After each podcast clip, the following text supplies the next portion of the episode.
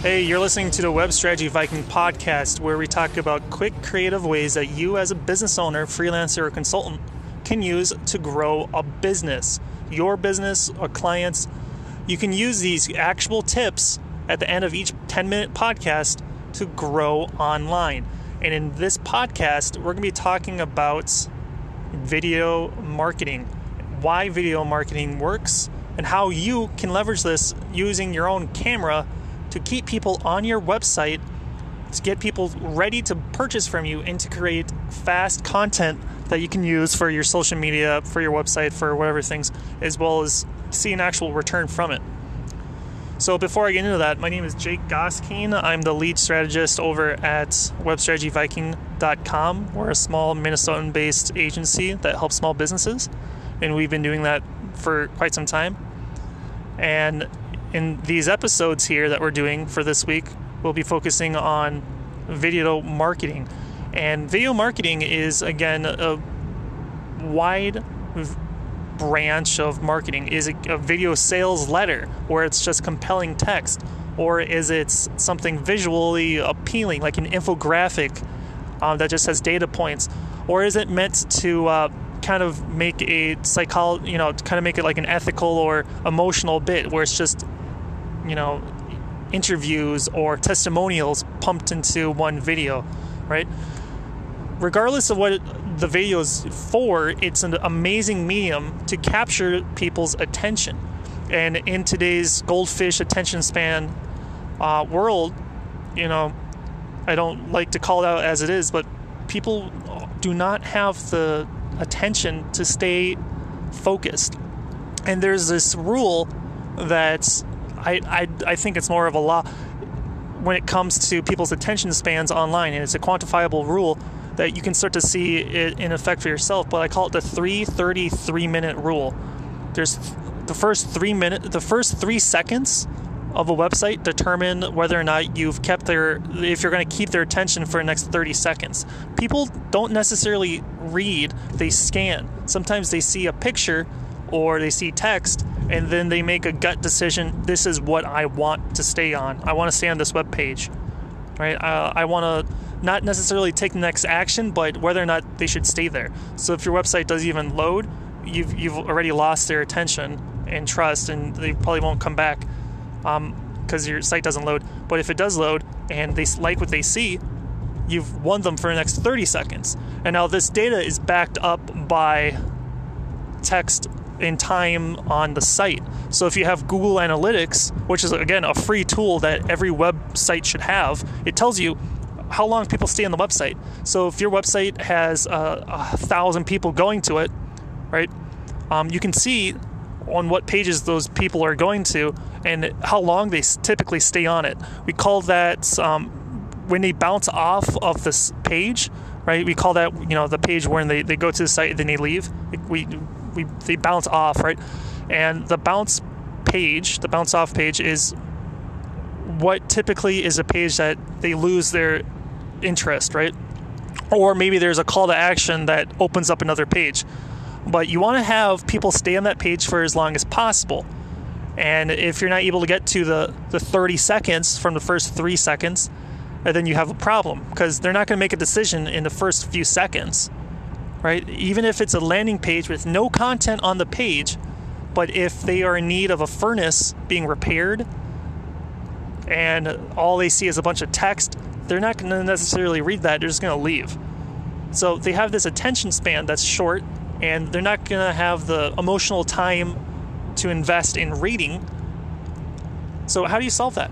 So, having a 60 second explainer video not only makes a psychological sort of anchor for them to want to stay on the page, it actually walks them through exactly what you do or the pain points and what they have to let the consumer know, the potential buyer know that hey, this is a problem that we help because clearly we've taken the time to invest in a video. Right? There's a lot of wealth on this page. If you look at text, there's no you know, if you're just writing text just to write text, there's not that much effort and the consumer gets that. The consumer knows that you can just write text, right? They all we all learn how to write on a keyboard. But to make a video and to create images, that takes a little bit more extra um, effort that goes behind it. It keeps people's attention. right? It's not only a dollar in, dollar out. It's a dollar in, you get an extra moment of attention from the consumer, right? With that being said, if you're able to have a 60 second explainer video, not for some people it may work, you know, test what you're doing and what doesn't work and what does work. But if you're able to really quantify that level of attention, you could push all the way to five minutes or three minutes. But if you're able to get their attention for them to want to watch this video, and if they stay watching this video for the next 30 seconds, great. Now you have to make sure you keep their attention for the next three minutes. If they're if you're able to keep your their attention for three minutes, you've won a lead. You may have already won the business. The first three seconds is whether or not they like what they see and if they should stay. If they're searching for something, if they're searching, they just want to make sure it's relevant, right? You can open up, you could type in uh, Twin Cities moving companies, open up 10 of those blue links, and really one of them is the company that they may work for. You're not going to hire two companies, right, to do moving. So they're going to go through and scope out all the ones and close out the pages that don't make sense. And if they are on your website and when you see it, they get like that gut decision reaction and say, I don't want this. I mean, that's how I shop. I, I look up, you know, multiple pages all at the same time and like, this makes sense. Yep, nope, yep, nope. And then I, I keep those pages and then I go back to those pages again and have the my focus to kind of like look a little bit further. So the first is really a decision. The first three seconds is a decision to want to stay on that page. The next 30 seconds is is this really the the place that will help me out? Do they get it? Am I really on the right one? So again, it's like confirmation that I made the right decision to explore to try and find help on this particular company. So that's me looking at, you know, kind of glancing over reviews, maybe looking at the headlines, you know the the big title text on the page that might necessarily uh, me be me looking at some of their blog content or checking out some of the stuff on the about page. And then from there if i if they've won the first 30 seconds then I, it's not like i leave my guard down but typically the consumer takes their time looks at the the site in you know more in depth. They kind of look in and say hey you know what? This kind of makes sense for me right now. Um, i like what i see and some pages they might disagree with, some they might stick with, but they'll go deeper. And if they've stayed on the whole website for three minutes, which can be quantifiably kept with Google Analytics, you can start to see you getting more leads when people stay on the site.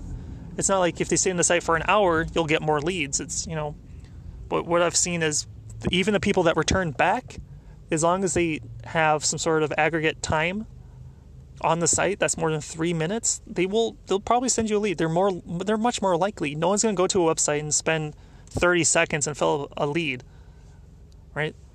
And so you can take that data, use a CRM like Zoho, and then say, okay, for all for as long as people stay on this page, that's more of a hot lead because they've taken the time to look stuff up, and now I know that they're a more high priority lead versus the the lead that probably took 30 seconds might be an impulse decision, or maybe they're just like trying to shop, right, for the best price, not necessarily the best value, um, or the level of return.